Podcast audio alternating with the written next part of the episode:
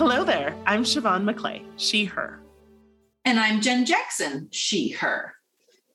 This is season two of Embodiment for the Rest of Us, a podcast series exploring topics within the intersections that exist in fat liberation.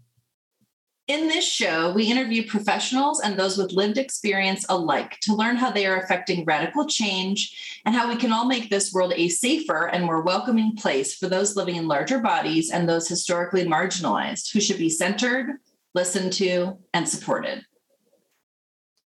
Captions and content warnings are provided in the show notes for each episode, including specific timestamps, so that you can skip triggering content anytime that feels supportive to you. This podcast is a representation of our co host and guest experiences and may not be reflective of yours. These conversations are not medical advice and are not a substitute for mental health or nutrition support. In addition, the conversations held here are not exhaustive in scope or depth. These topics, these perspectives, are not complete and are always in process. These are just highlights. Just like posts on social media or any other podcast, this is just a glimpse. We are always interested in any feedback on this process if something needs to be addressed. You can email us at listener, L I S T E N E R, at embodimentfortherestofus.com. And now for today's episode. Welcome to episode three of season two of the Embodiment for the Rest of Us podcast. In today's episode, we interviewed the wise and wonderful human being, Molly Adler, she, her, about her embodiment journey and perspective on pleasure. This episode was recorded in December 2021, and Molly asked us to acknowledge that the pandemic is still ongoing at this moment, just as we recorded months ago. Molly is a certified sex therapist with the American Association of Sexuality Educators, Counselors, and Therapists. Her practice, Sex Therapy New Mexico, is based in Albuquerque, New Mexico on Tiwa land. She works with a lot of clients who are LGBTQ2S plus, BIPOC, anti-racist, activists, polyamorous, and or kink identified. Her approach is compassionate, grounded, pleasure-centered, lighthearted, and social justice oriented. She enjoys the micro level therapeutic work as well as working towards structural change by offering training for healthcare providers and institutions who want to be more inclusive of sexual and gender diversity in their work.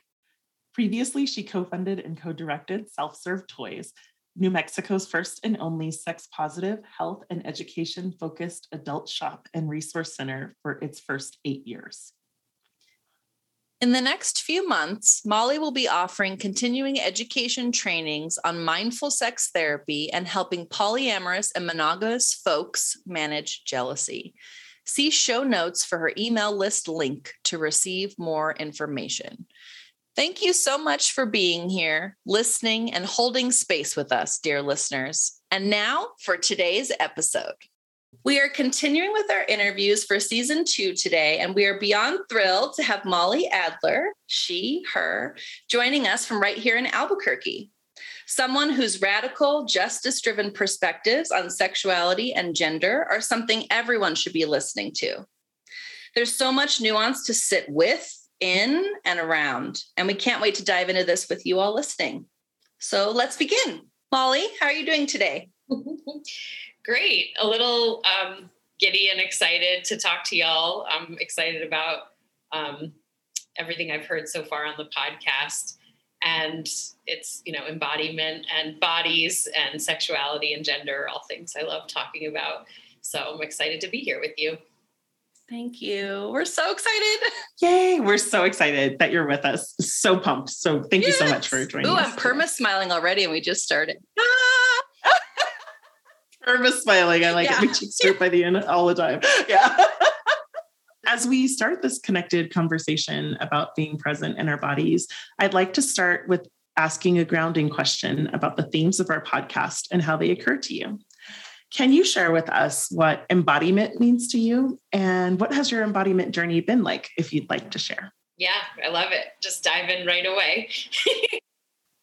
we do that. yeah. And of course, when I hear the word, you know, embodiment, right away it, it does feel like uh, an invitation to just check in with myself. And mm. so, of course, you know, I think of it simply as being aware of what's happening in my body and connected to my inner experience. Um, I believe the fancy mindfulness word is interoception, like having a sense of what I'm feeling inside. Um, and, you know, I, and I think like most people, I spent most of my life not being in touch with that so much or not knowing it was a thing at all. Um, so part of my, I would say part, a big part of my embodiment journey, one piece I think of is feeling feelings. Um, like I, I would say, you know, I was a, a psych major and a women's studies major in college, and I thought about thinking and the mind and how psychology works and was always interested in that. And I got to do a really cool mind body institute kind of mindfulness internship during college. So I was learning a lot about mindfulness and my early years of learning about that, I think I was really thinking about thinking and it was really mindfulness of thoughts. Mm. Um, which is super powerful and important. Um, I think of you know the the popularity and years long um, commitment of um, the mental health institutions being committed to cognitive behavioral therapy and seeing the mind as obviously um, the most important and the historical Western ideas of mind body split and really a focus in the head, mm-hmm. right? Like above the neck. And it wasn't until, you know, a few years ago, I would say within the last 10 years, that I was in a therapy session and, you know, I'd gone to therapy, I had, um, you know, believed in it.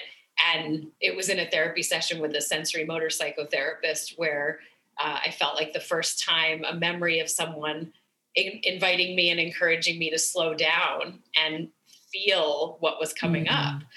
And I really believe that was a powerful moment and, you know, influenced my experience of myself since then of really learning what it's like to feel emotions, feel into my body, listen to sensations, and see what they're telling me, um, not in a narrative, thought based kind of way. And so I feel like that's been a huge part of my embodiment journey is learning to do that, to bring, you know, and I'm definitely influenced by mindfulness principles like secular mindfulness in the non judgmental awareness of what is happening.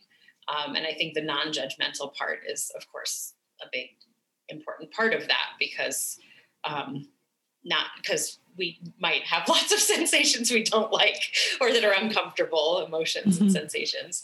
Um, and I would say, um, you know, I obviously work in the realm of sexuality. I've um, been a, you know, sex positive person for, you know, whatever that means um, for a long time and um, very curious about sexuality and desire and attraction and um, people's journey of gender and sexual identity.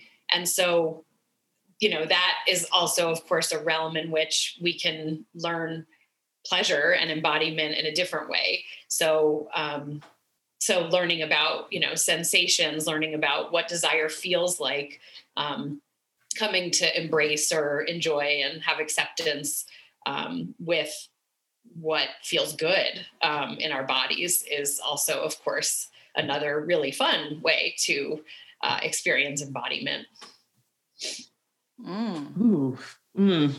I love that answer. I something that's sitting with me uh, immediately is the idea that that feels like an aspect of true embodiment, it, being able to identify what feels good, believing you deserve that you defe- you deserve to feel good in that way. Um, that feels like really, really important to embodiment.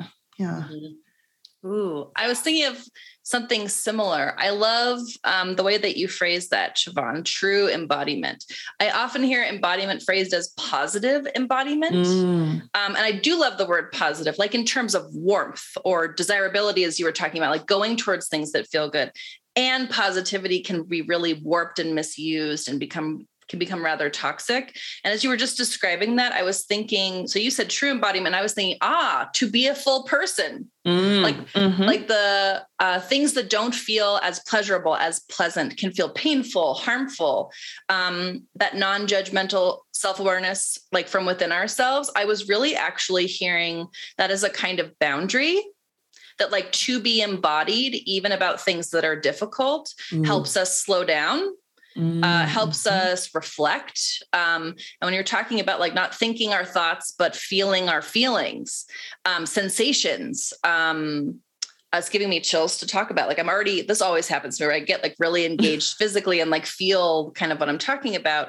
Um, that it's a way to be kind to ourselves and a way to have compassion because we we're not like walking all over our own boundaries because we're noticing and like mm-hmm. pausing in the noticing. Um, so i really love that perspective like tied in with that secular mindfulness that it's a mm-hmm. um, it's a place of discovery it's a place of finding things and even if they're not pleasant um, it can be a really important discovery like I don't, you know, like for example, I don't like when I go in this particular situation. It always sits in this particular way in my mm-hmm. body. Mm-hmm. Um, so I was really hearing how embodiment can be a guide. Like it's really oh. active. Ooh. I just so I just love that because mindfulness can feel like I should sit here and I should let things come to me. But I'm hearing is the search, the activeness mentally and also physically. Oh, yeah. Yeah. I think of the body scan and different language yeah. to, to kind of look within like, um, like a mental flashlight or like putting your attention within your body um, and just seeing what's there and yeah i love that you you know described it as active right like you know, I think it takes realizing we probably, most of us might um, have learned to ignore for lots of reasons, right? There's lots of reasons um, that could be survival based and have gotten us to where we are that we ignore what's happening in our bodies or we can't acknowledge a boundary in that moment. Um, but of course, when we realize we have the ability or the access or the safety to actually pay attention to and and um, want to see what are we feeling inside that's really valuable information about something feels good something feels bad um, so yeah it's it's really powerful we talked about this in our episode about embodiment the term in itself and i'm trying not to be ableist again so instead of i guess where i'm coming from is not thinking above the neck but more just being mm. able to mm. access what's below the neck mm-hmm. Yeah yeah, and I, I don't know much about the origin of the use of the term, but I have recently heard, um, and I want to credit Leah Lakshmi Piepzna-Samarasinha, who's done a lot of disability justice, healing justice work on using the term body mind um, to to kind of mush them together and use a term that includes body and mind so that we're not thinking they're separate. Um, so I haven't really incorporated it into my everyday speak yet, but I'm intrigued by that shift. Oh my goodness. Ooh. I am very intrigued by that. I can't wait to do more research about that. And we'll definitely link that to the show notes. Yeah. Yeah. So so speaking to the non-dualism of being a human being, we are our mind is our body and our body is our mind, and it's a mm. false separation when we talk about them as separate. Um, and and it also feels like there is a lot of opportunity for not just ableism but other isms when mm. we keep them separate and can create some sort of stratification. I don't know why I said the word stratification, but you know, like some sort of categories. Um, uh, when we keep them separate, when we don't acknowledge the full humanity of something, we can just really oppress it and marginalize it. So that feels important to make sure that they stay connected. Oh, yeah. You know, this could be a whole nother conversation, but I can't help but name white supremacy culture mm-hmm. as a prioritizing um, like the worship of the written word and the um, you know objectivity all these kind of imaginary um, delusions ideas that um, prioritize certain ways of being in the world that are harmful to all of us yes Yes. And keeping the mind separate means that mental health care mm-hmm. is not supported as well. So I'm kind of sitting with that too. That when just like mental health, dental health, eye health, it's all the yeah. body, it's all one body. Um, uh, we're all one person. So to not to be selectively supported. So thinking of the Mm-hmm. medical industrial complex as well. Um, yeah, that feels really important to name in this particular part of the conversation because uh, talking about body mind it also reminds me of the way that we used to talk about these things. Uh, and I mean, we as like human beings in, in a world culture um, or in our individual cultures um, before westernized medicine took Mhm. them and made them their ideas, right? They they leave off really key things like the body and mind are connected. And we can't ignore one and only focus on the other um, when that's happening. Mhm. So I'm, I'm really glad you named that. Yeah. Um, and this is actually a great segue into the next question I wanted to ask. Um, just thinking about being a human being and also thinking about the present moment that we're in, or continued moments, or Mhm. almost two years straight of moments, the pandemic. Um, curious how it's affected your embodiment practices and kind of thinking about the other side of it is just like what lights you up about it and when are you feeling most mm-hmm. embodied even in a pandemic? Kind Yeah. of sitting with both. Well, I I mean, one of the first things that comes to mind is that, you know, like a lot of other therapists, I shifted to telehealth 100% Mhm. from going to an office and meeting people in person and sitting with them in a room. And now I am with my computer in my house. Um, and, you know, by the time we um, enjoy this podcast, it, it may have changed a little, I hope. But um, I'm at a place where I'm hopefully going to have a new office where I go meet people again in person. But it feels like such a significant shift and potential change again to, um, and it's amazing how much then embodiment becomes so, um, like how much I become aware of embodiment because recognizing that I am like there's feels like there's more work or more effort or something to recognize that I am with someone uh, through a computer screen. And um, I feel like we need kind of sometimes more energy or attention in order to really feel into that and, and be aware of that. And it's so easy, especially if we're sick of being in a chair or at a computer, um, that it could be so easy to kind of dissociate or feel detached from ourselves or from the person or people that we're with when it's through a screen. So it's been a huge shift in terms of my day to day life. Um, and also, I did have um, issues with nerve pain and uh, body pain after switching to working telehealth full time. So um, within the first few months of the pandemic, I ended up needing PT and having to adjust my furniture and you know how I am in my body, you know, doing telehealth at a computer all day. Um, I also shortened my um, number of clients I saw, so I adjusted my work to you know um, listen to my body to notice what i needed. And so um, there was definitely a bunch of changes that happened from that.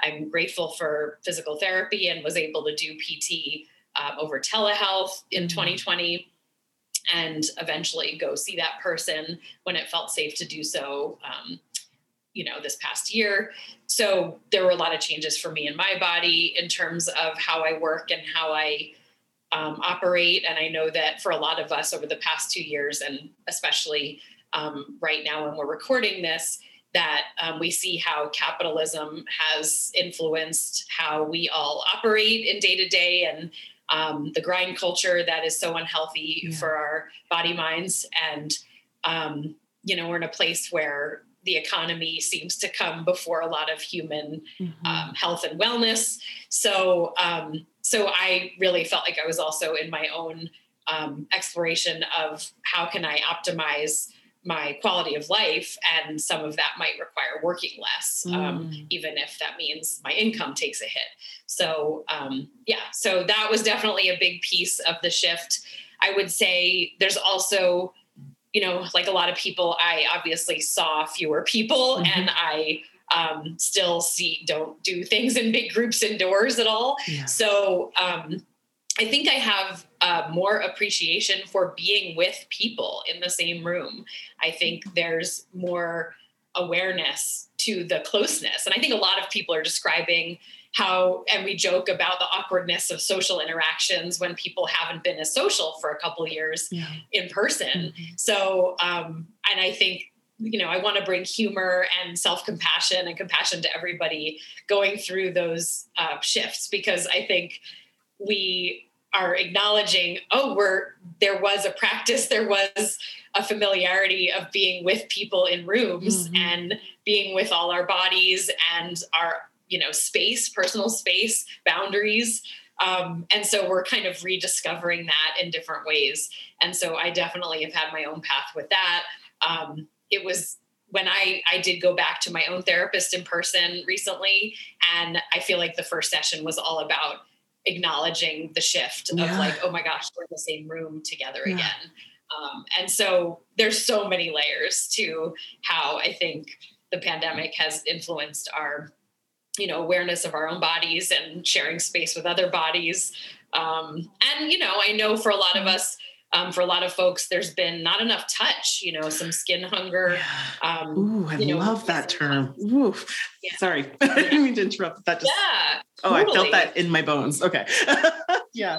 yeah. And so yeah there's this there could be this like kind of sad loving compassion for um, some grief for yeah. um, the lack of touch that a lot of people might be experiencing. Um, so I think I appreciate that throughout the pandemic, there's been acknowledgement um, of the social, mental, emotional needs that we have um, that are physical, that involve being with other people mm-hmm. in community and relationship. Mm. Oh, skin hunger. Oh, mm. that just Ooh, that just yeah. hit deep. I, I never realized how much I enjoy. Sounds not. It's it's it sounds different in my head, but I how much I how much I miss touching people. Like I didn't realize how much I needed to touch. I remember telling my that's I know I know. Sorry. Right. I'm with. It was a relief. I remember telling my mom, like, not... I just not that I've hugged her anytime recently, but telling her, like, I just want to hug someone who doesn't live in the same house as me. Like, I just want to touch someone who I don't see on a regular basis. It's hard. It's really hard. Yeah. You know, I I worked as a therapist myself, but I also feel like it takes a different kind of energy, not just for therapists, for any kind of you know healing professional. You have to access a different kind of energy, an additional kind of energy to be present with someone in such a such a vulnerable way over the screen. I, I, I had to see less people too. I was exhausted at the end of the day. Um, just doing a regular number of sessions was absolutely out of the out of the question. I guess my question, and if this is too much of a divergence and you need to, we need to come back to it later, that's fine. But I, I guess my question was, how was it working with clients in what I would imagine is such a body focus, such a touch focus, such a pleasure focused um, arena when you couldn't be in the same room with them. How was that for you? Yeah, I mean, you know, I wonder if the same, you know, there's so much um, opportunity for dissociation mm-hmm. in our society um, around sex and touch and boundaries and in rape culture. Mm. Um, so there's so many reasons that um, that any of us might not want to be in our bodies right yeah. and there's obviously been so much anxiety and fear around covid um, so i i have a sense that folks if if dissociative tendencies are part of their coping strategy um, then there might be more of it mm. and so it might just take longer to get comfortable with being present through a screen um, kind of like if that's already difficult then it's going to be more difficult yeah, yeah. Um, i also think there have been advantages and this is before the pandemic um, for folks that you know telehealth is helpful mm. and becomes more accessible for folks uh, that are disabled that um, you know don't eh, you know can't drive a half hour or mm. um, you know gas money to get to an appointment um, you know, so there are some folks that, you know, telehealth, of course, makes therapy more accessible True. or any kind of, um, you know, service that they can do over Zoom or the internet or whatever. So, you know, I think there are some folks that might feel more at ease um, through telehealth or therapy because they're in their own space. Mm-hmm. Um, I have folks who would kind of create uh, a somewhat of a spiritual ritual or a grounding ritual before they have a session with their incense or their altar or their kind of meditation. And so you know, I've learned from clients how they kind of created a space mm-hmm. in their own home um, to go into a therapeutic space or a healing space. And then there are some folks where it's that much harder because they're like, well, I can um, do these other things at home, or they clearly have pop ups and alerts coming in on their computer. So, like, actually explicitly talking about do not disturb settings. I mean, what's interesting is it's really an invitation to have boundaries in different ways yeah. that so you know technology would be happy to you know give us lots of alerts and notifications all day long and never be interrupted and so i mean a big topic over the past couple years and certainly since since the elections of 2016 um, i feel like a topic in therapy i'm sure you've seen too is like limiting news intake or limiting yeah. doom scrolling. Mm-hmm. Um, and so some of that also feels like, well, if people's work or school is all online, then they might really want to shift their relationship to how much technology they're engaging with outside of what they need to do. Mm. So that can be tough too. And, you know, with therapy, I think there are a lot of folks who, um, would benefit from like doing a phone call instead of Zoom, yeah, because um, they can walk or they can move, and um, it feels like embodied in a different way. Mm-hmm. So there's some more freedom mm. there. Mm. Yeah. That, Ooh, that was a great question, sense. Siobhan. Um, so something um, I was just really enjoying, just like listening to that interaction, and um, I wrote down a lot of what you said. I was like taking a lot of notes. Um, this is all from that exchange. Um, and what I was realizing is that we're talking about how human beings and human bodies are connected, even through space like telehealth. I was thinking of a therapeutic alliance between a clinician and their client, and how there might even be some therapeutic embodiment there. A, two words I have not quite put together before. Um, as you were talking about the boundaried ways you can be with each other and evolve together as trust builds and um, as you're with each other, it was also making me think about collective embodiment. So it's with two people who are not able to touch. Skin hunger is going to sit with me for a long time. Um, and yet there is still mm-hmm. connection it's something that has surprised me. I thought I would never do telehealth. I avoided it for as long as I could until it became required for the pandemic. I just could not, I, I was like, I can't do it. It's not going to be the same. Um, but you're right that being in our own spaces, including for me, provides some sort of grounding like just being in our own spaces. It can also make us feel mm-hmm. extra vulnerable and hard to be embodied because it's like, oh, you can see my piles behind me. So for those of you listening who can't see the video, it's like I'm in my guest bedroom and the bed is covered in my in my shit. because and the floor is covered in my shit that I tried to hide, but now realize is in the camera anyway. Um, like yeah, and there's something so humanizing. Like really in the pandemic, yes. there was that video of I, I don't remember who it was, but it was like a British news guy, and he like like his kid came in, and then I think he stood up, and there were boxers or shorts happening. Um, yeah, that moment of, and now it's been like joked about and like a common yeah. um, joke about because mm-hmm. like okay, so what does that mean? That means so many of us were like, you know what? I don't want to wear shoes. I don't want to these yeah. jeans. You know, like I don't yeah, want to gonna say that. Right? Yes. Yeah. so yep, absolutely. shifted how we want to be in our bodies on a daily basis, how mm-hmm. we want to live in our mm-hmm. clothes or sit in our chair or not be in a chair and stand up or um, you know stretch and turn off the camera in the middle of something so i think there's a lot of mm-hmm. opportunity for embodiment mm. in ways that you know performing these other roles like it goes to professionalism mm. and um, decorum that a lot of us don't really like you know in, in professional yeah. life um, so it's really mm-hmm. humanizing and, and gives permission for us to listen to our bodies and be more comfortable Ooh. yes and Absolutely. Um, I loved how you talked about explicitly naming a boundary, like a do not disturb on a device.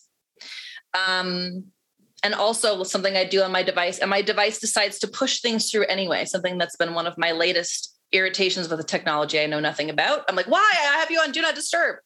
Um, but just like also like the humanizing part of it like i'm never going to understand why my phone did that. And it also feels okay to admit that. I'm so sorry you probably noticed me looking somewhere. It's because i have a phone on do not disturb but something came through anyway. Right. So i'm sorry that happened. Um just give me a second. I'm going to make sure that that's still on there and then let's continue. Like to mm-hmm. uh it's more of that kind of pausing. Uh the word admitting is coming to mind, but I, I just mean mm. in a vulnerable way, not like we have yeah. to admit things like we're to blame or it's our fault or something, um, but just like saying what's going on. Um, why am I looking in that direction? Because they can't track where our eyes go. Mm-hmm. I think it's an important, uh, maybe transparency is the mm. word that's mm. sitting with me. I like that. Mm-hmm. Like, how can we be telehealth and still be transparent? Um, oh yeah, yeah, yeah, and I think it's all of these are opportunities for um, yeah acknowledging what's actually happening. And i feel like that can be you know in our bodies and you know tracking our own emotions or our own bodily reactions to what's happening. But it can also be um, the world around us right? And that we're not in a vacuum. And um, like if a news alert came in and you know two people are sitting in the middle of a meeting and then a news alert comes yeah. in that obviously multiple people see mm-hmm. that's going to shift that moment and all of a sudden even if you didn't ask for it or expect an alert to come in it's going to shift that moment mm-hmm. and can we acknowledge it can we pause and not pretend mm-hmm. it didn't happen and keep going mm-hmm. to whatever the agenda was mm-hmm. before ooh okay that was my first journal prompt there it is can we pause and acknowledge instead of pretending it's not there? It's so easy to mask from ourselves our own inner sensations and feelings, mm-hmm. emotions, thoughts, um, and to do it in company with another person or other people to practice just being with things how they are and how they are not. Mm-hmm. I was hearing mm-hmm. both of those things in there. Um, it feels like a scary thing to a, a journal prompts me like, ooh, that sounds scary. I better write it down. Uh, and that's scary, right? Let's look in that direction. Um, and also uh, is making me right now want to sit with compassion for myself during a telehealth session in the same way I sit with compassion for my clients because I actually think I think I do it, but I don't think I do it intentionally. And now it's feeling like it's missing. So it's making me want to look at that and think about mm-hmm. that. So mm-hmm. thank you for mm-hmm. that. Yeah, that's really that's really awesome. Thank you. Yeah, and I feel like I'm like, I know it's not my podcast, but oh, take it over. We're fine. Go for it. Go for it. um, going with the flow with sex, with bodies, right? Yeah. So like that kind of being able to acknowledge what's actually happening is mm-hmm. a huge way of kind of getting into a more authentic you know embodied experience of erotic play and touch and boundaries with other people um, and with ourselves but you know to actually think about can we acknowledge like you know and i think of any two humans trying to just enjoy each other or figure out what they want together sexually erotically and there are going to be so many moments where someone's like man that feels weird or that that's uncomfortable mm-hmm. or my back hurts in this position and how many times we just say that's fine we'll just keep going you know we'll just mm-hmm you know, power through. And obviously, it can be worse situations to acknowledge. There's going to be situations with, um, you know, abuse and power dynamics that are unhealthy or violence that could be happening where someone feels like, you know, submitting and going along with what's happening is the safest thing to just get it over with. And a lot of people do use that strategy to survive violence. Um, and of course, when it serves us and gets us through and we make it through, that's great and we don't want to use that strategy for what we want to be more positive healthy connected types of sex with people who are safe and so mm-hmm. a lot of folks who are trauma survivors i think are used to putting up with and i think a lot of queer trans people socialized as female um, have learned to be compliant and accommodate and it's it's a very useful survival strategy when necessary mm-hmm. and yet that can be learned and wired in our brains for situations later in life where maybe we are with a safe person or a loving person, but our brain is still used to that survival strategy of submitting and accommodating.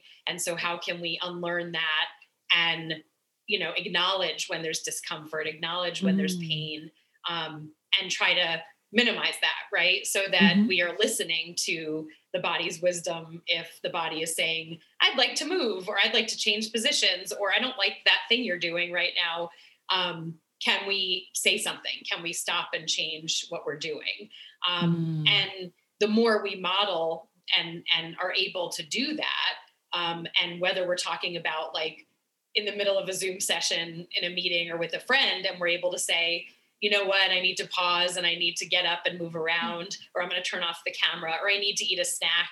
Mm-hmm. Um, the more we're able to listen to our bodies in those ways, I do think it still translates to erotic and sexual other experiences where it's the same kind of practice of listening yeah. to our bodies and being able to adjust and acknowledge something needs to change. Mm. Yeah, absolutely. It, wow. It makes me wonder, I guess you've talked about a little bit, but how do you think embodiment can impact your sexual pleasure? And on the other hand, how do you think sexual pleasure can impact someone's sense of embodiment? What do you think? Yes, um, hugely. Um, and I was thinking about this. Um, so, I mean, some of what I was already talking about, mm-hmm. I would say is the first thing that comes to mind, like that and I'm definitely influenced by um, Janina Fisher, her work in like from sensorimotor psychotherapy and mm. arts work, uh, influenced by internal family systems for other folks who want to geek out and you know look things up for other therapists out there. Um, but Janina Fisher uses the model of structural dissociation and understanding that we have parts of ourselves that evolve from survival strategies and you know, for example, flight response is uh, or submit are survival strategies that definitely help us get through trauma and stressful situations.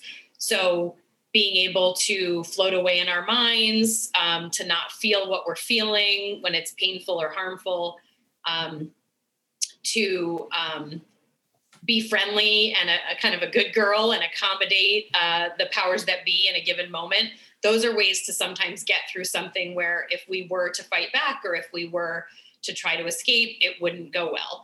And so, mm. of course, um, forms of dissociation, flight response, um, accommodating and submitting to what's going on, freezing, those are ways that we can get through things. Um, but what can happen, of course, for survivors of trauma and for a lot of us that have these learned strategies that have worked in certain relationships or certain power dynamics um, once we're in a safer, um, more supportive situation or relationship, we still might operate from those survival strategies, those kind of automatic learned reactions. Mm. And so, um, of course, I think any practice of embodiment, um, learning, I would say first to get to know what it can be like to um, have kind of a neutral relationship, a non judgmental, but kind of neutral relationship to any embodied experience. And that can be like feeling your arm or feeling your feet on the floor. Um, something that's neutral, that's not full of pain, that's not really difficult or uncomfortable emotionally or physically. Um, starting there can be a really good place to start um, and not expecting everything to just feel good if we focus on our bodies and we mm. because a lot of people can't tolerate being in that embodied space if their bodies expect harm to come to them and, yeah. and that's been their experience and so um, and that can be i want to name of course like based on intersections of power and their position so if they have um, an experience of being a, a, black person a person of color someone trans someone fat um, someone disabled, then the world is not always safe. So it it is totally valid to have those survival based responses at first.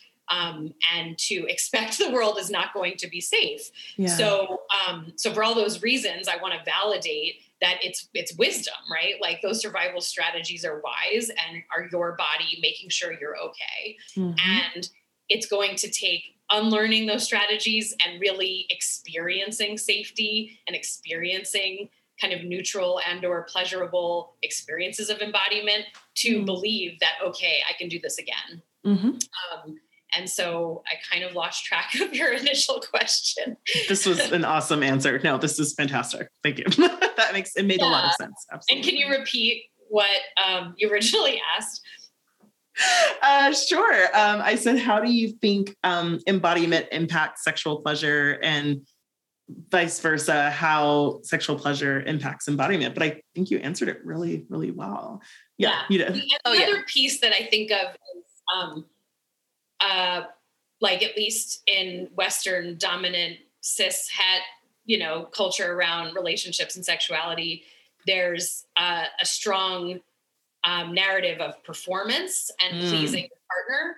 Mm-hmm. And so those are also about how you are performing for others or how you look and um, if what you're doing is quote the right thing to do or the cool thing to do mm-hmm. sexually or you know for the other person and i think that's the other place that our society can be really harmful and unhelpful in terms of sexual pleasure so if we can recenter one's own pleasure and being responsible for your own pleasure, then that really um, changes it from a framework of it's about what you do for somebody else, like an exchange or a performance, mm. and it's about what feels good. And so mm. that also, that difference, I think, um, relates to all kinds of problematic stories and myths and beliefs we have around sex about what it should be and who mm-hmm. we should be and how we should look and so many harmful beliefs that a lot of us internalize about how you know um, you know what our partner wants or what yeah. feels good um, or what's sexy but that's not necessarily about what anyone in the room actually wants or what actually mm. feels good mm-hmm. so that that's that's an mm. issue i think a lot of people are dealing with absolutely mm. Ooh, that was um like really specific but also somehow full of yeah. so much nuance that my brain is like really working on um i was just th- I, it's just made me realize some things that are spoken about that don't resonate with me and and thinking about sexual pleasure that i've never like voiced for myself before for example sex doesn't have to be about an orgasm what if it's just mm-hmm. about connection it was just sitting with me in what you were saying um like how intimate laughter can mm. feel. I was just sort of like sitting in like, um, sometimes we need to admit and like bring to the front that sex can be weird and mm. uncomfortable and funny and like just yeah. like awkward but that's part of the magic of it all like that's part of the being present to it um, that those things can exist it's like playtime mm-hmm. for adults is something that i'm was mm. sitting with in what you were saying that um i don't know i've just all of these i don't think i've ever voiced these before but i was just sort of uh, like if if we could not have these um, downward facing pushing down on us expectations of what we have to do like mm. what might mm. show up there so that's already occurring to me so you know take over as many yes, times as you want because that was beautiful and fascinating um, and just really resonated with me. Um, so again, thank you for the journal Absolutely. prompt. That one's going to mm-hmm. be one too. Mm-hmm. Just like mm-hmm. what's there. Yes, and I love that you brought up playtime. Um, I think it, the first time I really read about it in a specific way, Esther Perel in in the book Mating in Captivity mm. talks about play. Um, and I love that it's like, you know, she quotes some play theorist, which I love that that's a thing and kind of cracks me up. but that play is for no other purpose. It's just Ooh. for itself, mm-hmm. right? So so and if you think of what feels good, what's fun, what brings you joy, if you're just following that and playing, you know, how freeing that is, mm-hmm. right? And and so a lot of people if you thought of that that includes your bodies and touch and exploring with somebody else, um, you might not go with the standard you know very narrow definition of sex you might try other touch you might try other toys or sensations and just see what feels good mm-hmm. and that is a great way to approach sex mm-hmm. because then you're actually just following what feels good and and noticing what doesn't yeah. mm. and then adjusting your course and mm. so playtime is a great way to think about um, how pleasure can be so powerful mm. and um, give opportunities for um, embodiment that is pleasant you know like i am all for kind of learning to have non-judgmental awareness of of what we're feeling, mm-hmm. what's going through our heads, and what's going through our bodies, sensations. And also, I'm all for making more space for intentionally seeking out what feels good. Have mm-hmm. more time and space where you get to feel the things that you really enjoy and mm-hmm. um, yeah really feel pleasure ooh hmm. that there um i really got from that like the permission or the choice uh, not just to be aware of what has already happened or is currently happening in your body but choice about what comes next so made me think of communication including with ourselves as really mm-hmm. um well thinking of body mind and thinking of body mind wisdom i can't remember if you said that in order if i i definitely wrote that down i think you said that um but like body mind wisdom where it's like what feels good okay let's try it at like even the willingness to be wrong and to just say okay never mind. Sorry for that idea mm-hmm. that no no no i don't want that. Um or like oh that was interesting. That gives me more ideas. And like um i was just thinking um, this feels strange for my brain. It's because of the word playtime, but like I'm thinking about kids playing. So, yes, this is in the context of adult sexuality. I'm also just thinking about how well kids communicate. Like, ooh, we're in a castle. And they're like, yeah, and you're the king and I'm this, right? And they have mm-hmm. this whole conversation about what is there and present with each other, which is making me think about role playing, which is like just thinking about even, I never thought about yeah. that about playing being in that phrase. I always thought about the role mm-hmm. part part mm. actually, but I'm really sitting with playing that just like um it's almost like improv but in mm-hmm. private where it's mm. like i don't know what if we were to do this and the other person's like oh i don't know what if we did right what doesn't have to always be yes not trying to imply that there's no opportunity to say no um but just sort of thinking about the expanse of this expansiveness of that, which is what I think of when you're mm. using the word wisdom. I think of expansiveness because there's mm. limitless wisdom. We can just keep asking, we can just keep looking. There's always going to be something, and we're mm-hmm. never going to uncover it all. Um, so it feels really powerful that play and wisdom and choice might go together.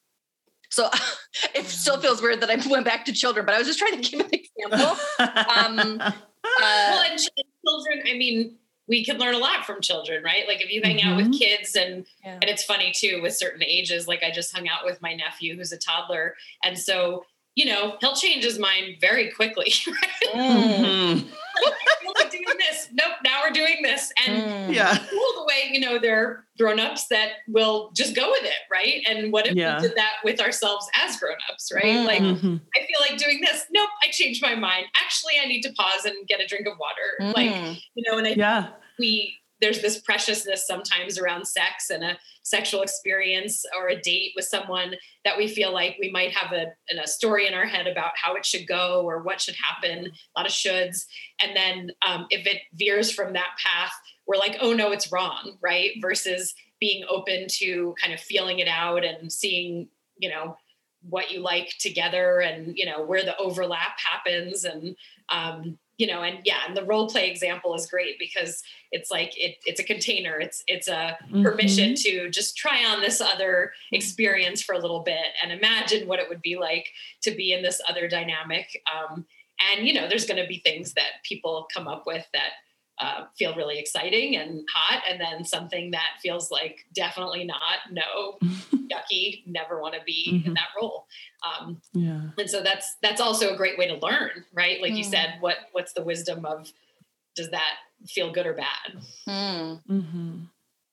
It's feeling really expansive, the idea of this playtime, because we live in a capitalist society and there are these very capitalist thoughts around everything. And like there's this movement toward orgasm, movement toward procreation, whatever. And it's this very puritanical view of sex. And I love the idea of it just being play. And it's it's in this capitalist society that we live in, play is not often allowed for adults, sexual or otherwise. So it feels really expansive to even let it exist that way. Mm. Yeah. Mm. Uh, my brain is saying sex is a radical act yeah. Um, like radically vulnerable, radically transparent, as you were talking about earlier, radically present. Uh, not perfectly, just radically. I'm, I'm distinguishing that for myself because I try to make things that are radical perfect. so I'm, i did that really intentionally.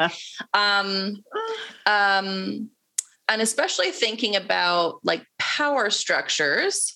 Um, the next mm-hmm. question that I have really comes to mind in this space, um, which is the second part of our podcast name. So, embodiment for the rest of us, the second half being the rest of us. Uh, I'm curious what the rest of us means to you. How do you identify within the rest of us? Um, and we'd also love for you to identify your privileges in the same context. Like, who are you in these ways? Yes. And sometimes it's funny. I'm like, oh, yes, I didn't say this at the beginning. Um, but yeah, I am a white, Jewish, femme, queer, pansexual, non monogamous, polyamorous um, woman. And I am a settler here in New Mexico. I um, come from folks in the northeastern United States, and I've lived on Tiwa land here in Albuquerque, New Mexico for the last 15 years. And um, so I think of myself as having uh, privileged positions and oppressed positions in my life. Um, and I think of most of us having locations where there's some privilege and some um, disprivileged or you know oppressed categories of experience. And um, let's see. And so the rest of us, of course, I hear that as you know anyone who's been marginalized, anyone who's been in a position where they don't have privilege, and you know I think it's a great um, qualifier, a great description for the podcast, like you know embodiment for the rest of us. Because if we and and it it's interesting to think of in the container of the society we're in because if we think of embodiment as some goal or some practice you know that's a lot easier when you haven't experienced oppression or trauma.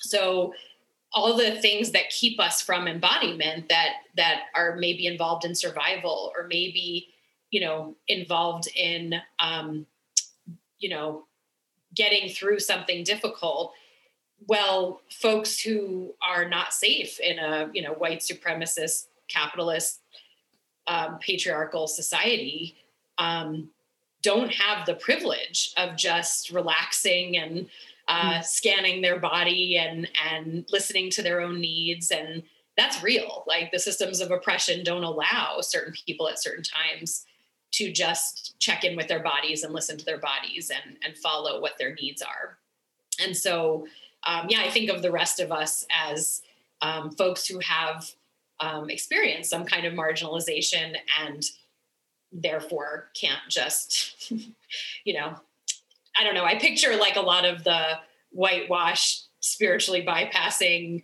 capitalist sale of self-care healing mm-hmm. you know uh, market you know like i think of a lot of that stuff um, and i mm-hmm. think of who has access to that you know who has access to that type of embodiment so mm-hmm. i think of it um, as acknowledging all the structures that keep people from being able to access their own embodiment their own pleasure mm.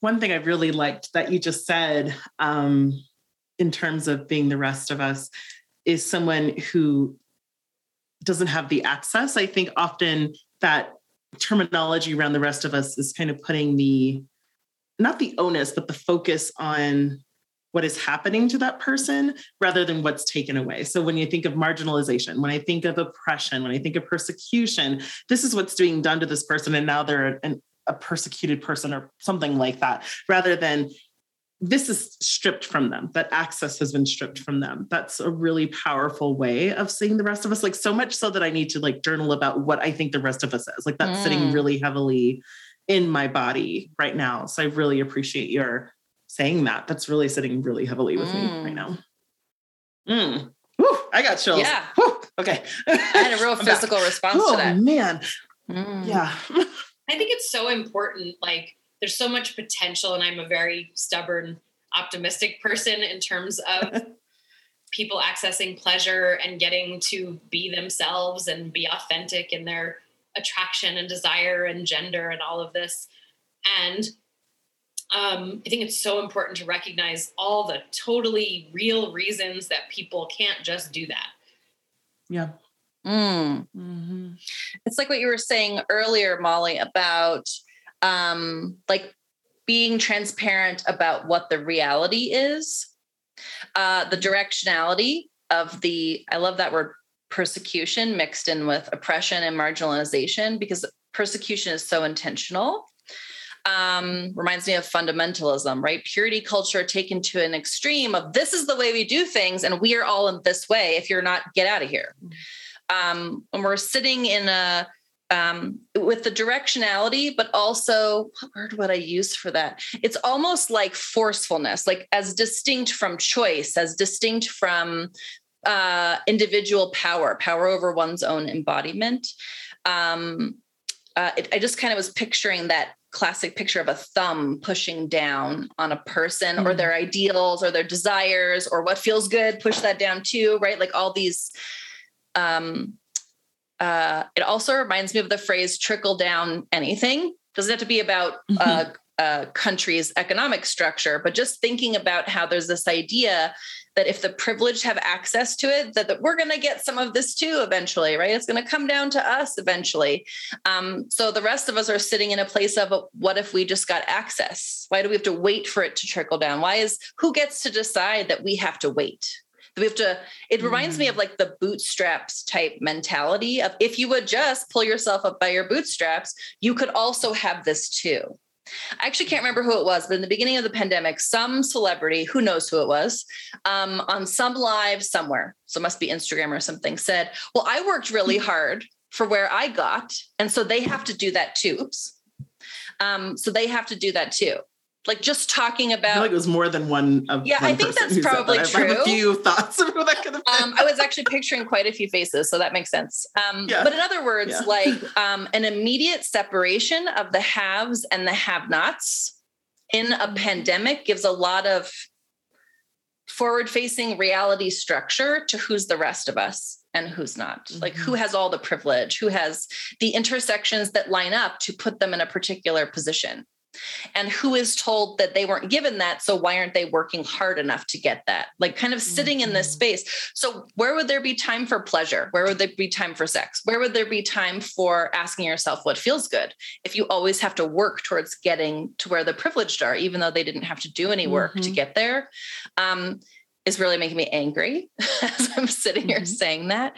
Um, and also thinking of the people who are harmed the most, like directly, like Black trans folks murdered as in mm-hmm. harmed.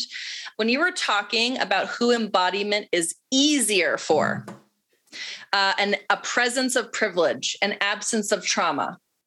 Um, it was really making me, uh, and I was just talking about waiting and um, like I was just getting that for waiting, I mean, sorry, for people who have an intersection of privilege are the most privileged, that they don't have to wait. So it's not just easy because they have the privileges, it's because they specifically have the privilege of time that's not filled with the energy of working through trauma, of continually being marginalized and oppressed. Um, of having learned how to survive in this society through things like dissociation that you mentioned, right? Um, survival's pretty um, inherent over there with the privileged. So I was just really hearing um, kind of that space of privilege isn't earned, it just is. And like how we often talk about, uh, which is making me reminding me of the pandemic and all sorts of things, but sitting with um, individual responsibility is how we get out of this. Mm-hmm. I was just kind of sitting with, um, maybe something that's transparent or that is to get present to is how much it sucks that we have to unlearn things in order to be embodied. I mean, that was a lot of words to reach that conclusion, but like it is, it, it can just sometimes the thing to be present to is how much it sucks. Yeah. To have to unlearn uh, that the per- if someone caused us harm or a structure caused us harm or held us down in some way, that they don't also have to do the work that we have to, um, is just a really like it makes sense. I, I get it. And also it sucks. So I'm sort of, I mm-hmm. think maybe for the first time sitting with how some processes of embodiment aren't just hard. They involve that grief you were talking about earlier, the loss of it being for someone else to undo, that we have to do it, even though we didn't put mm-hmm. ourselves in that position necessarily. Just sucks. Mm-hmm. That's a real downer. Sorry, but this is the place where I'm sitting right now, like, oh my gosh, this sucks. mm-hmm. Yeah yeah, and I think it's appropriate to have anger, rage, sadness, grief around all of that.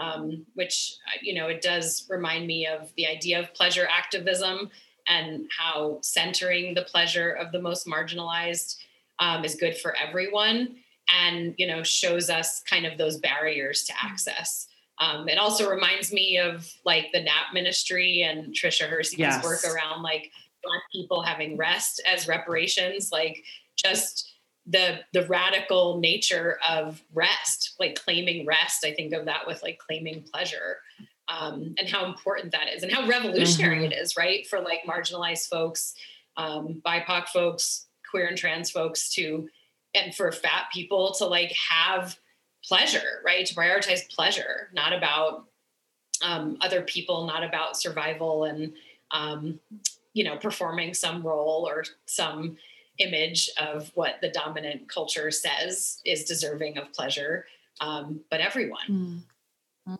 mm-hmm. yeah as a black woman i am we just talked about this before we started this podcast how much I fucking hate not working right now. And it's fine. It's what I need to do. I've been working nonstop since I was 16. Um, or not having a full-time gig. Um, but it fucking sucks.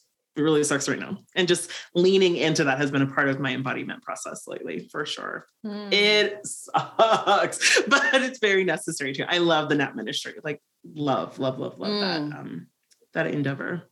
Yeah. I think that's a great example too, because I see their work co opted almost more than anything mm-hmm. else I see on social media. Um, uh, you know, in the image when they put something on Instagram, um, there is like a statement that I see end up seeing everywhere else. But there's um, they're very good at describing their intentionality for why they said that. What is the structure they're specifically talking about and opposing that I find missing from other things? Um, and I'm I, just because we're like in the space of grief and anger, I'm also sitting with how angry it makes me, how easy um, something that's talking about not being part of the usual system and is trying to be outside of it gets pulled into the usual mm-hmm. system. Mm-hmm uh, thinking about that for um, in, uh, body mind. I, am like sitting with embodiment and body mind both in my mind a lot today. Um, that um, knowing that it doesn't feel good to work this much or this often, uh, how much we have to ignore that um, is also really sitting with me um, as a thing to uncover in a pleasure practice. What does it mean? As you were talking earlier about a pain you experienced doing telehealth, I was also thinking about this. Um, like, what does it mean to be present in our work, uh, supporting other people, um, and not just body mind and body mind wisdom but like what actually feels like pleasure in those sessions what does it feel like to bring those into sessions um, feels like a little revolution in a session and it feels really important so i'm just kind of sitting with that right now which is giving some a place to put my angry energy mm-hmm. just like yeah. it's nice to put it in that container mm-hmm.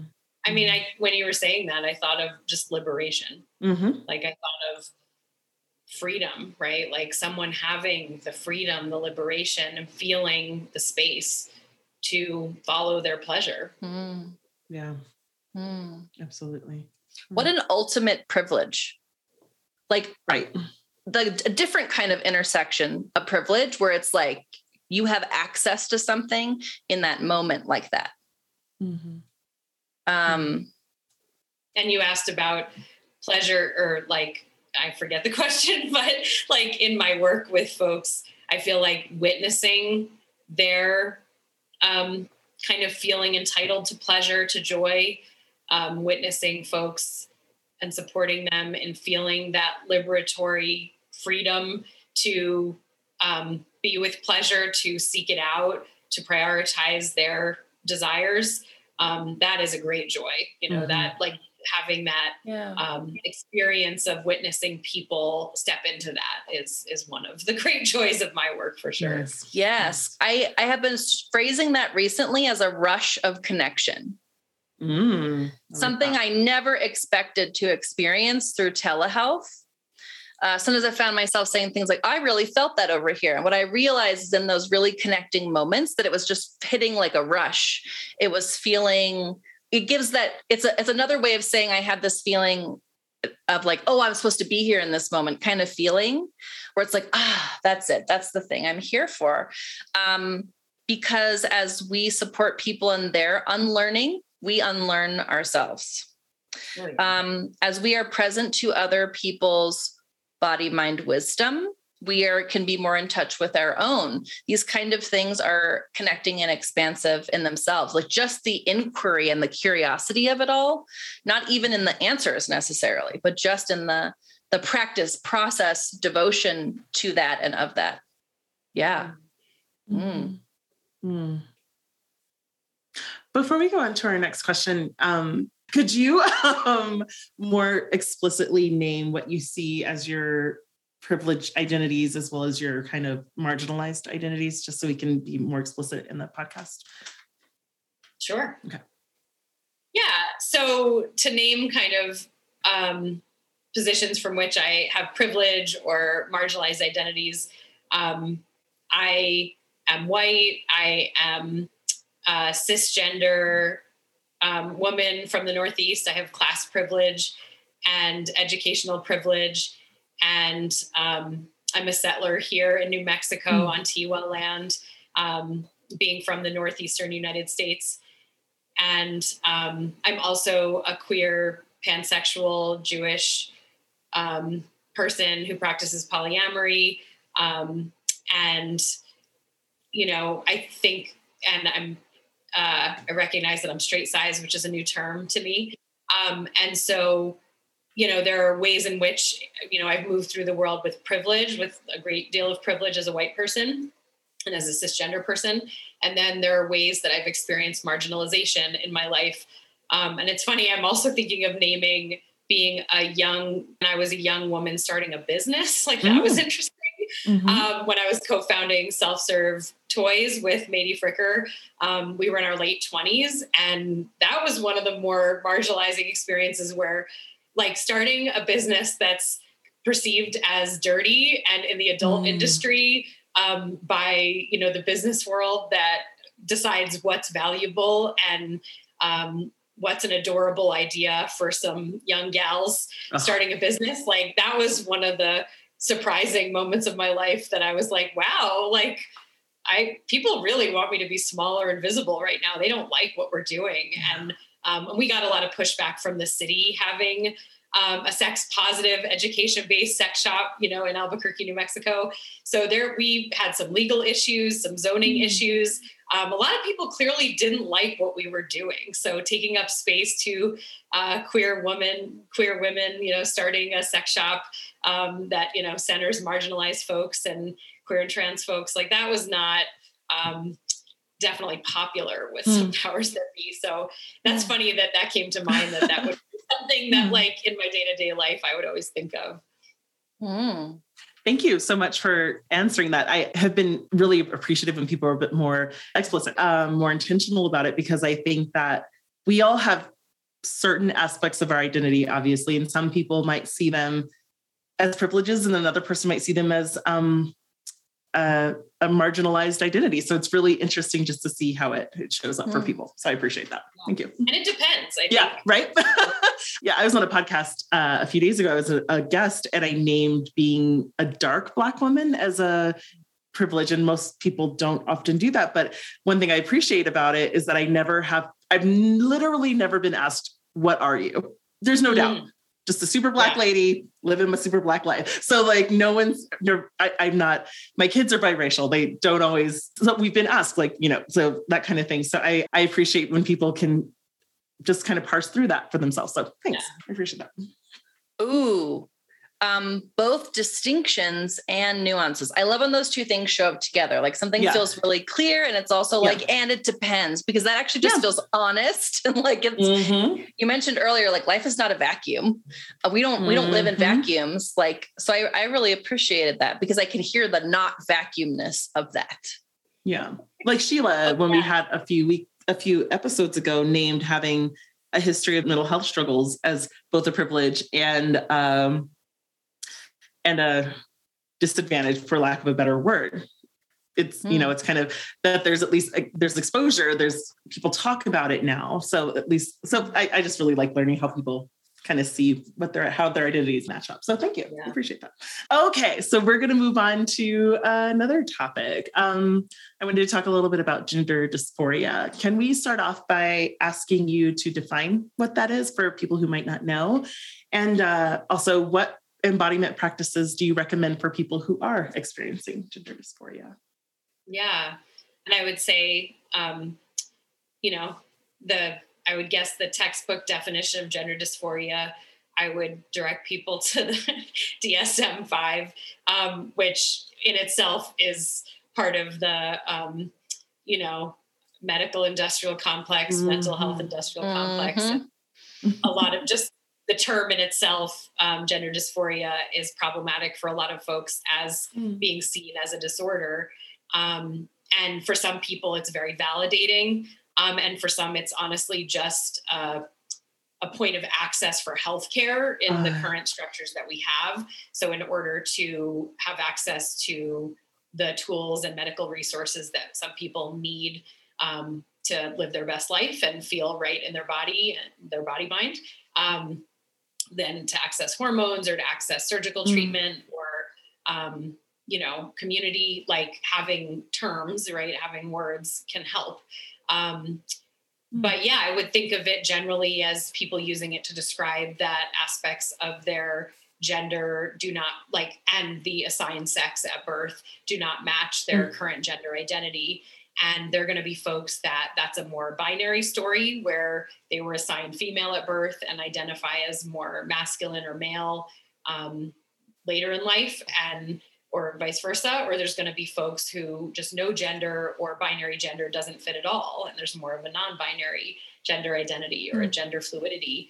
Um, so I'm a cisgender person, so I would never cite myself as the best resource for anything about transgender non-binary experience. So I would always direct folks to other resources and listen to people who are trans who have lived experience.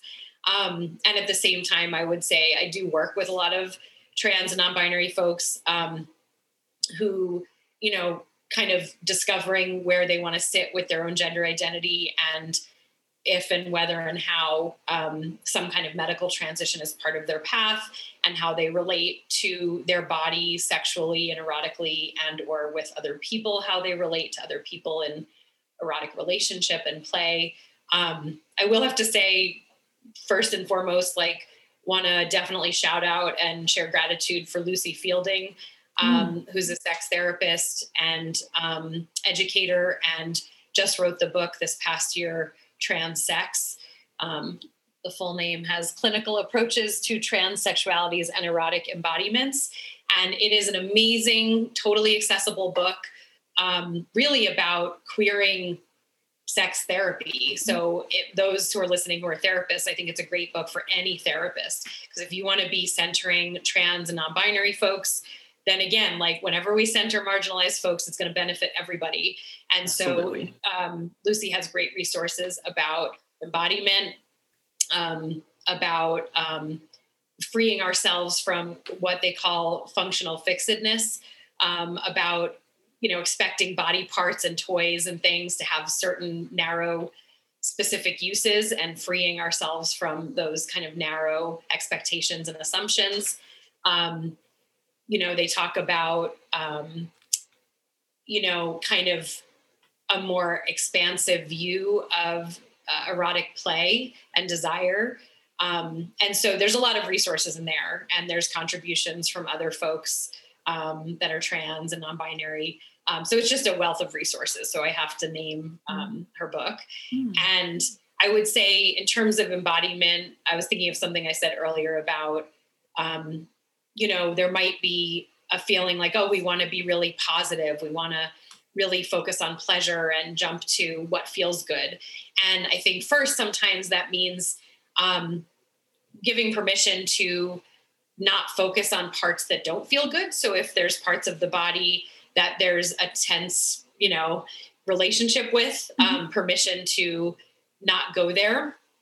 um, learning how to have first maybe a neutral relationship with certain parts of the body and feeling embodied, and then um, moving towards what feels good. Like, and I think for anybody, um, noticing how in your in your senses, in your five senses, do you feel pleasure? Like, what are things that are already um, experiences that bring you pleasure? So, for someone, that can be the smell of a candle or a fireplace, or it can be the taste of ice cream or a sip of tea, or it can be um, putting on lotion on your feet, or, you know, it can be listening to certain music. All of those sensory experiences are definitely an opportunity to find a way to pleasure and starting with things mm. that already feel good that you know feel good are a great way to start so really just practicing experiences that um, are already pleasurable um, and then building from there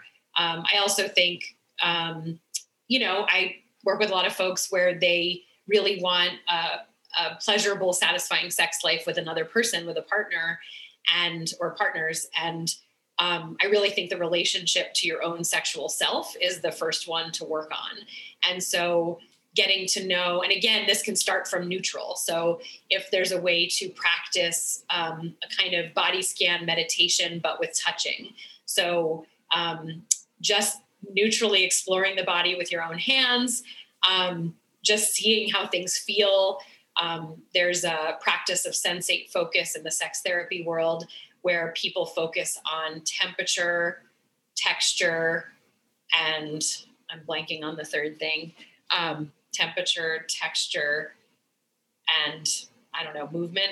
Um, so I might be getting that wrong, but basically neutral observing of what things feel like. There's also great um, ideas from Betty Martin if you look at her work on how to touch and exploring just describing um, in neutral language like ooh, that's that's prickly or that's ticklish or that's smooth or that's rough or that's hot or cold or clammy. Um, the more that we can practice kind of a non-judgmental description of what touch feels like or what our bodies feel like, I think then we can start to be with touch and be with sensations. Mm. And so that can be a practice that we do with ourselves. And then, you know, ideally, maybe that can be a like bringing mindfulness to masturbation to mm-hmm. self-love practices so that there's kind of more room and space for really focusing on the pleasure right like so that it can grow mm-hmm. um, so if we pay attention to the pleasure and really embrace it then hopefully we can feel more of it experience more of it and so i think all of those practices um, can be a great place to start for anybody. Um, and you know i would say with other people or even with the relationship to self um, finding words for body parts can be really empowering too. So there's a lot of folks who um, who are trans who don't relate to anatomical or typical language for genitals or for body parts. And so finding terms that feel fun and sexy and accessible um, so that they can talk about their bodies and yeah. so um, like for example i there's so many fun ones like um, I mean, I've just heard like front hole, back hole, or like um, male slot was a funny one. Um, you know, I've heard strapless, strap on. Um, and so there's all these different, um, you know, saying clit for different size clits, you know, mm-hmm. different body parts. So there's there's all these different ways to name and acknowledge and embrace and celebrate bodies. Um, and words can certainly be part of that too. Mm-hmm. Oh, I, I have a few comments to say about what you just said because it was such a wonderful answer. But in the moment, if I need to repair, do you have a different term for gender dysphoria for people who don't feel comfortable using that term, like something that feels more inclusive, more accessible? Hmm. In case I did say something that wasn't supported. No, I think that's a great question. Okay. I think placing it in context of just medical mm-hmm. use is important to me. And so mm-hmm. I'm always going to support if someone's like, this fits me. It's, it reminds me, honestly, of post traumatic stress disorder. I feel like there are folks who, um, or any mental health diagnosis, like someone might find a diagnosing label as really helpful and validating and, um, you know, uh, acknowledging what they're experiencing and, put, and mm. just validating it, right? That it exists. And mm. um, for some people, it, it's like just gender diversity. So like, you know, like Ah, folks okay. who are, you know, born into a cisgender, um, you know, world that is very binary and limiting. And, um, and then we pathologize the folks who don't like abide, you know, who don't fit, Yeah. you know. I really like gender diversity. Thank you for sharing that Mm. with me. That was really, really great. That's really helpful. And I really like gender expansiveness as well. Mm, mhm, Mm. mhm. Perfect. Mm. Thank you so much. I love the power of language and the rephrasing of something. Yes, there is there can be power in a clinical diagnosis. It's just a lens or a perspective to try on. It's just something to try on.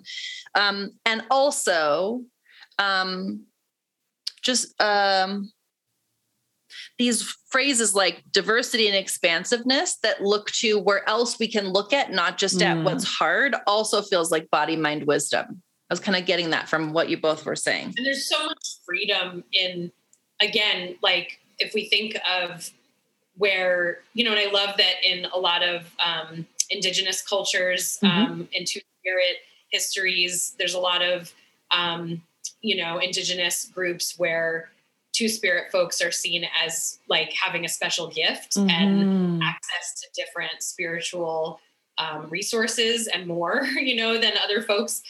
And um, I think in Lucie Fielding's book, um, she does a great job of also acknowledging the power and the expansiveness of the the liberatory power of not being attached to these narrow binary definitions of sex and bodies and um, you know how we relate. And so, um, yeah, there's so much freedom in that and you know that benefits everyone right even Yeah. if someone's sick Yeah.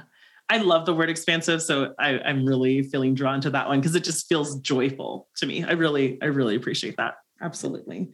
Thank you so much for that answer. I was scribbling intensely, intently, I suppose, because it just gave me so many things that I can't wait to read and learn about. So that was that's really fantastic. Mm. So this next, we'll call it a mega question for me, is pretty wordy. it's pretty wordy, but it's it's actually touching on so many different things that we've already talked about, um, and also uh, brings in fatness, which we refer to sometimes. Um, and I think is a, an important uh, identity or marginalization to center when it comes to pleasure. Um, so one thing I've already noticed and something I was sitting with before talking to you is Molly, that you have such a gift for making concepts and perspectives on pleasure, joy, fun, satisfaction feel new and approachable. That's already my experience of you, um, ex- especially in shifting the framing of the experience of being in a fat body or any other marginalization that we might put there. Um, what would you define as pleasure liberation? I love that we're already kind of going there, especially in a fat body. And what do you wish everyone understood about pleasure? Mm. i love that um, and I, I love that i feel like in particular when i think of folks in fat bodies or i would say it reminds me of like maybe overlap with folks in disabled bodies um, and folks who are black indigenous or folks of color like there's so much in our society that says you know you should be invisible or we just are ignoring your needs or your existence. There's this invisibility. And um, so there's something about what feels related to pleasure liberation is about folks in fat bodies or other marginalized experiences taking up space. And like i think of literally taking up space like having a bigger body and needing space Mm. and that being totally okay and wonderful. And also how radical it is in a world that's like be small be small be small. Um, and you know sex and pleasure is messy. Um, bodies are messy and awkward. Um, so there's a reality check with sex for anybody i think um, of and i would say you know for most folks that don't have like uh, who aren't as sonya renee taylor says like at the top of the ladder the imaginary ladder. Um, whose bodies don't work the way some Hollywood or porn story has told us they should look or work. Um, but there's something that's really a reality check about recognizing bodies like with rolls, with sweat, with fluids, with hair, um, that I think is really powerful to embrace and recognize um, in order to have pleasure, in order to really um, enjoy ourselves, that requires not being obsessed with uh, some idea of a beauty standard that's like, you know, fat phobic and skinny and ableist and white and light skinned, you know. So, like, there's something about people in bigger bodies, you know, people in marginalized identities taking up that space, um, you know, letting um, boobs and rolls and you know fat be what it is and move the way it's going to um, hair and sweat and smells and fluids happening um, that i think is the visceral rawness that is that can be sex mm-hmm. and um, and it can be liberating right like to witness someone else to be witnessed um, in a sexual capacity with somebody else in that space and embraced, right? Like celebrated and pursuing joy and pleasure in that space. Um, that feels like really experiencing pleasure, like centering and experiencing joy in a way that's so liberating that I think is so powerful mm. and on that person's terms, right? So, you know, I think there's ways in which, um, you know, there's so much toxicity and fat phobia in terms of fat women's bodies and trans bodies and so and like so many just fucked up you know toxic narratives about like um, not being entitled to joy and pleasure and connection and marriage and relationship or whatever people desire um, and accommodating or being grateful for um, being loved like it's like uh, you know not their right. And um, I think there's something so radical about centering, um, you know, fat folks' joy and beauty and pleasure and celebrating bodies and seeing those bodies as beautiful and sexy and luscious and delicious and mm-hmm. all of that. And so, um, so yeah, so I think, and again, if we go back to sensation, like if we go back to actual embodiment, like people's actual sensations and how it feels, of course there's so many people that can feel so much pleasure in a beautiful luscious big body and there's so many people that would want to be with the person in that body and feel their body and enjoy their body together. And so there's a way in which i think um, we lose out on so much potential for pleasure when we have such a narrow idea of who gets to have pleasure who gets to uh, be centered in their mm-hmm. needs and their pleasure.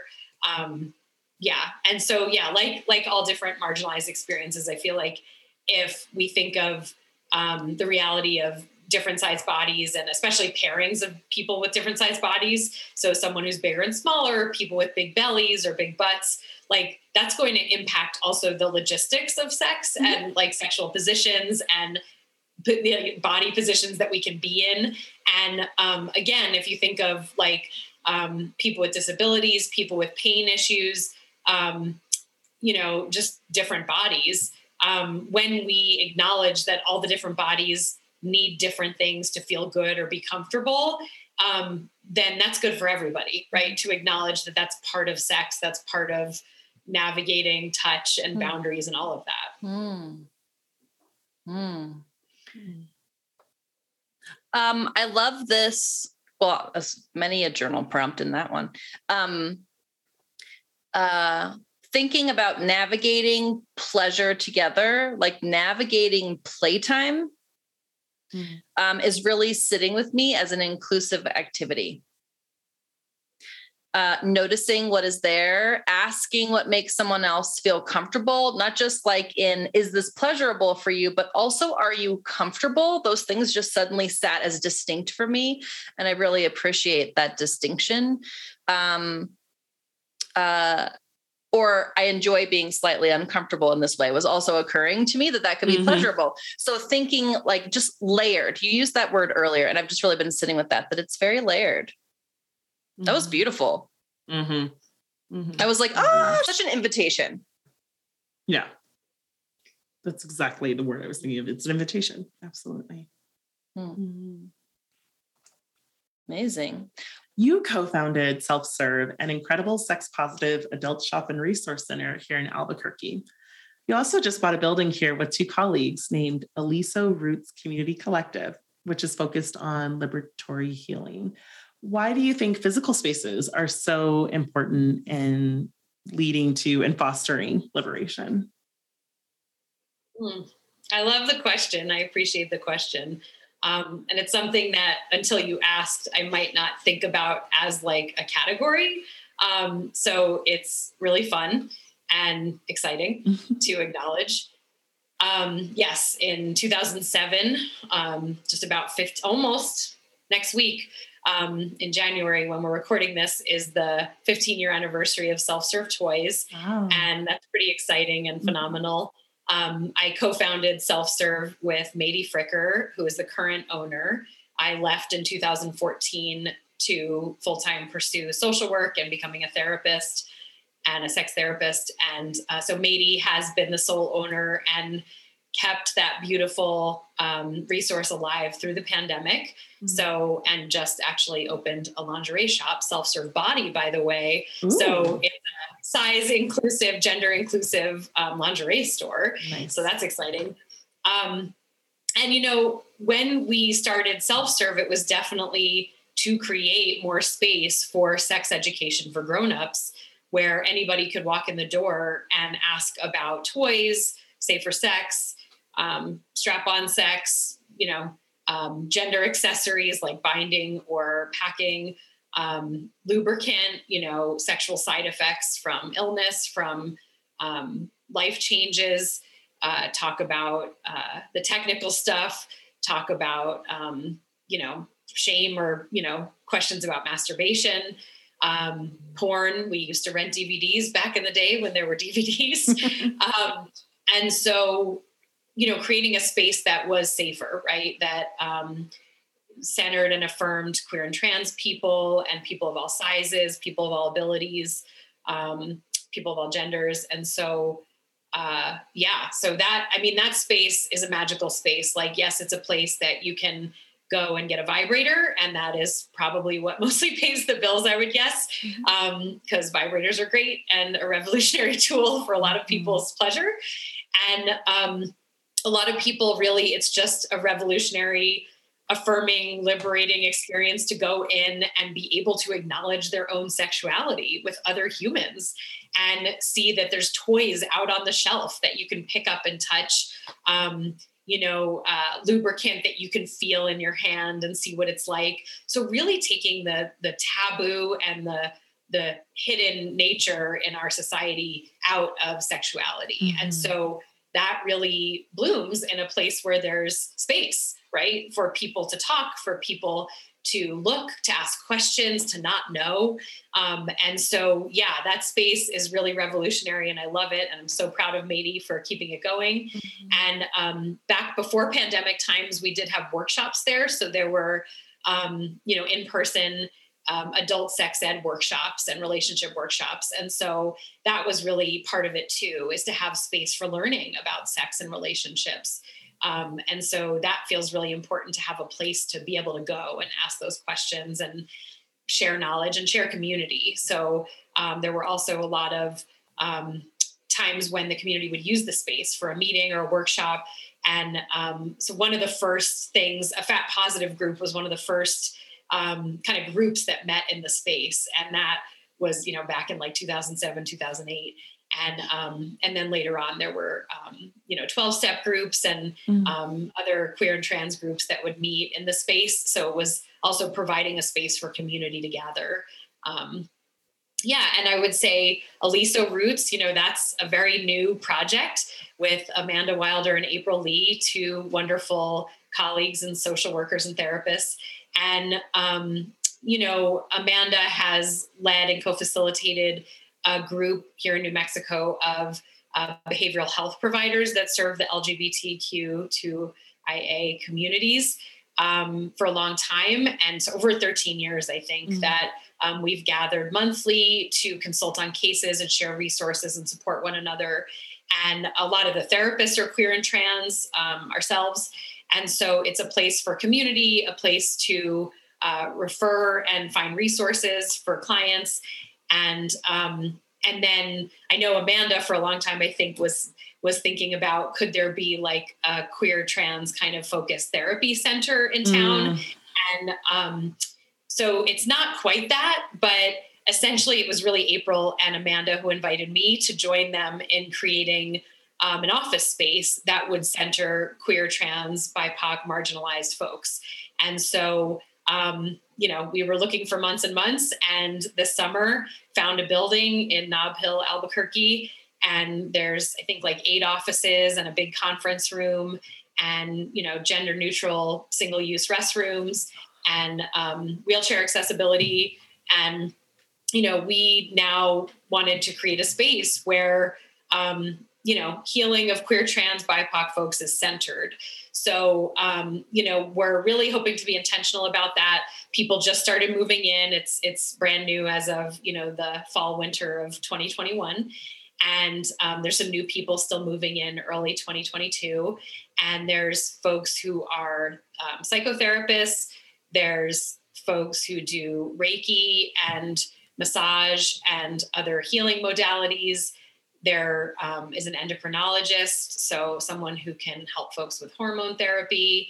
Um, there um, is someone that's going to create chrysalis therapy, which is really exciting, kind of like a holding space in a yoga swing, oh so that gosh. folks can experience like resting and being held um, with different oh. kind of um, uh, grounding, holding positions. Um, there's actually a community organizer, social justice, racial justice consultant who's going to use the space part time. Um, and there might be a prescribing psychologist at some point. So, really trying to have different kinds of opportunities for healing and also hoping that the space feels affirming and welcoming um, to marginalized folks. So, talking to new tenants about not using gendered language with people walking in the door, um, kind of having a trauma informed space so that it's quiet and not too stimulating for different folks walking in, um, respecting people's physical personal boundaries, um, of course, maintaining COVID safety. Um, you know, and then hoping that the conference room, when it's safe, will be an opportunity for workshops, yoga, trainings that, you know, also, you know, work to serve um, our communities. So it's very exciting. I, you know, we also had, I love that folks from my Jewish community helped do a blessing before we opened the building. And um, April had folks from her spiritual community come and cleanse and bless the building. So there's a lot of intention um, around really trying to make this space as welcoming and healing and, and holding for both the clients and the folks who work there. And so we're really hoping it's a magical place. And, um, you know, it's something that, you know, especially being isolated, working from home in the pandemic, that I almost have forgotten about what a joy it is to just be around uh, folks with shared values, you know, during the day and mm. get to greet a friend and or talk about a hard session or um, support each other with um, our own healing journeys and our own work, you know, in the mental health field, you know, in my case. And so, what a joy it's going to be that we have each other as well, like all the folks that are working in that space. Um, and I love that, like, so far we have one neighbor that's, you know, doing social justice, racial justice consulting. And, um, you know, it's like they're in the macro world of like changing the world. And I feel like a lot of us are working one on one with folks mm-hmm. in the mm-hmm. micro kind of way. Um, so it takes all forms. Mm. Uh, yeah. So I think it's recently I heard people use the term world building and how, you know, a lot of us are feeling like we're in late stage capitalism, apocalyptic times. And it's it's real scary out there and real depressing at times out there. And there's a lot of loss and a lot of things that don't work.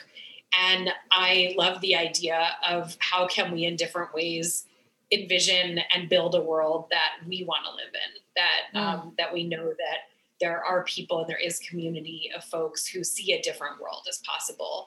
And so i love that we're you know taking up space in that way um, and and so creating a space that you know centers on that. Wow. So it sounds like a very magical place. When you opened it, that if I didn't live like 100 miles away, I don't really, but I live like on the outskirts of town, way too far away to even get over there on a regular basis, I would be there in a heartbeat. It just sounds mm. like such a gift to be in that space with other mm. people who have the same mindset and the same uh, goal in helping others. But I absolutely agree with your idea that that idea of world building. It's so important to create those physical spaces so that you can feel held and heard and seen. And it sounds like that's what you've done in both instances. Yeah, and it's collaborative, right? Like we're we're calling it Aliso Roots Community Collective. Mm-hmm. Um, then we're on the street named Aliso, and we love that that's a tree in Spanish. And so, like, we're building roots. We're hoping to build those roots and have it branch out mm-hmm. and um, support others in their journey of healing. Yeah. Um, and so, yeah, it's it's a magical thing for sure. Oh, oh my gosh. Um, I'm picturing sensory grounding swings and just thinking about um, how walking in there is going to be healing. Mm-hmm. Like as a baseline, yeah. uh, also treating from the margins. Um, it's amazing. It is. You could have talked about it for another hour. I'd have been like, "This is so exciting." Tell me more.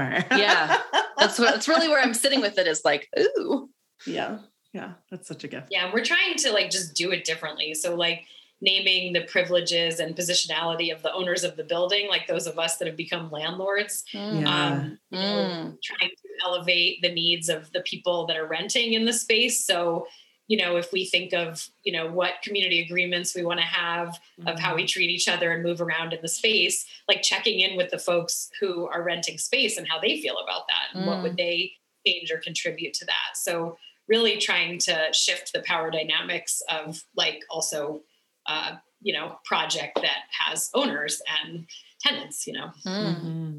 Mm-hmm. wow I also agree with Amanda that I want to open a mental health practice for a group practice and it's it's so daunting so i love this idea of doing a building too because it doesn't it feels obviously it's daunting obviously but it's different yeah. it, daunting in a different way it's just a beautiful beautiful thing yeah because it's like yeah. we're all independent yes so like too right like if you had the space or like whatever like kind of recruit like-minded folks yeah they could have their practice but like y'all still have community. So. Yeah, that's such a gift. That's amazing. And it's so rare to be wheelchair accessible. Uh, um, yeah. And serving this particular community. Mm-hmm. Like I only thing I can think of is hospitals and they barely get by with that. Right. Right. I'm like, I want to sit in the space of like the sparkling of the information yes. um, and what it's making like percolate in me. So okay, we've talked a lot about big and small picture perspectives in this conversation. What do you think we can all do to make a difference with what we've learned here today? Mm, where to go?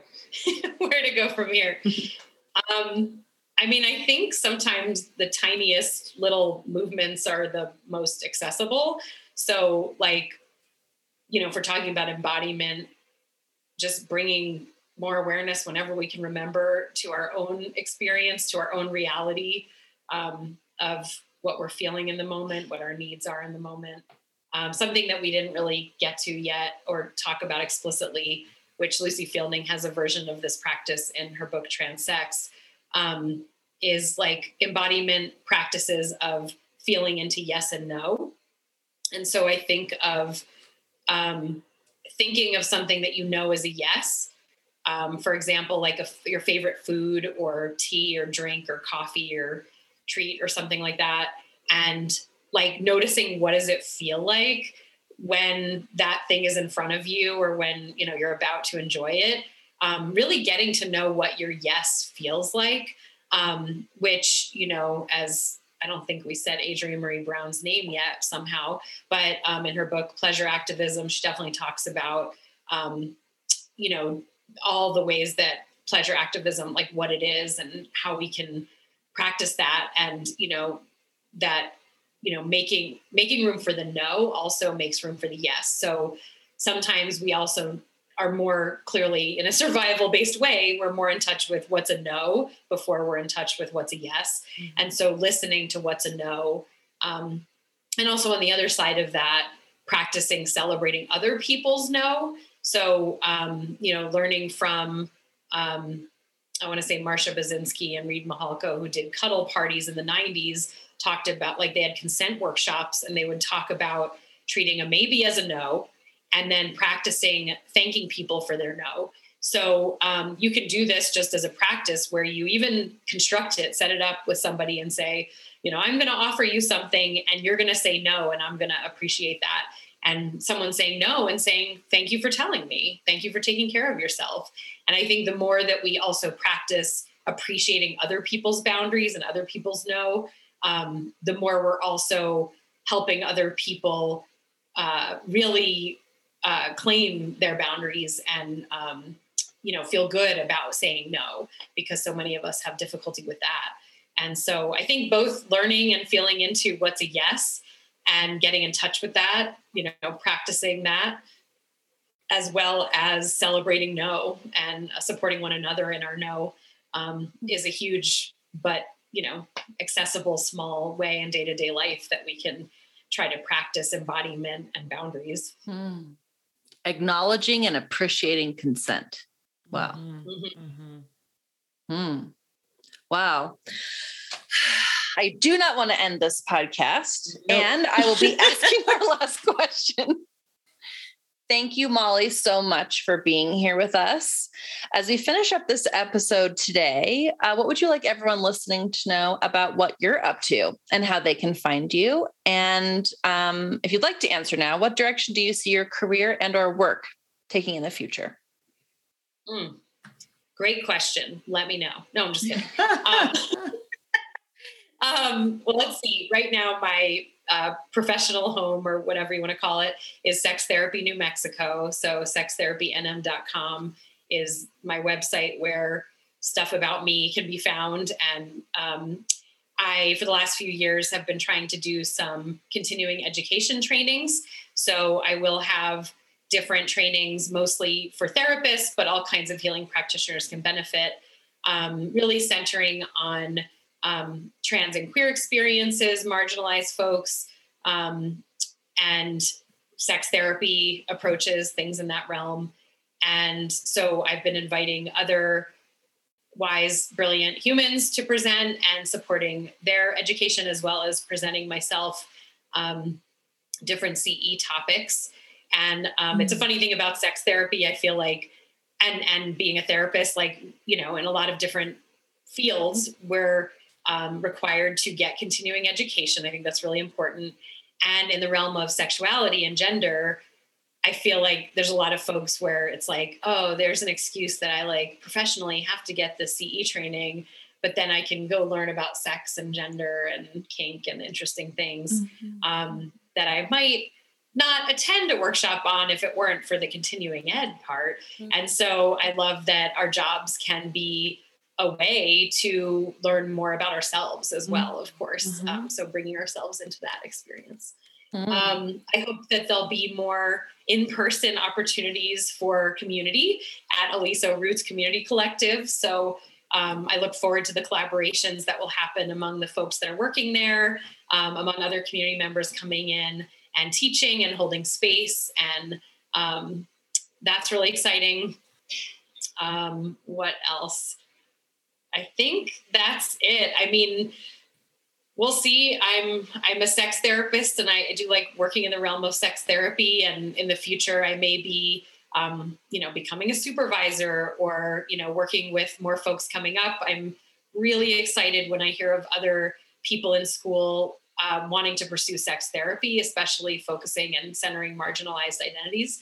So, um, you know, if folks are students or hoping to explore that career or sex educators and ever want to like talk shop and um, or think about their own launching of their career i'm always excited to talk to folks about that and support more of that because i think we just we have such a need in our communities um, for people to heal and explore and talk about sex and gender. And so um, so if you're interested if you're listening to this and you're interested in that career please join me.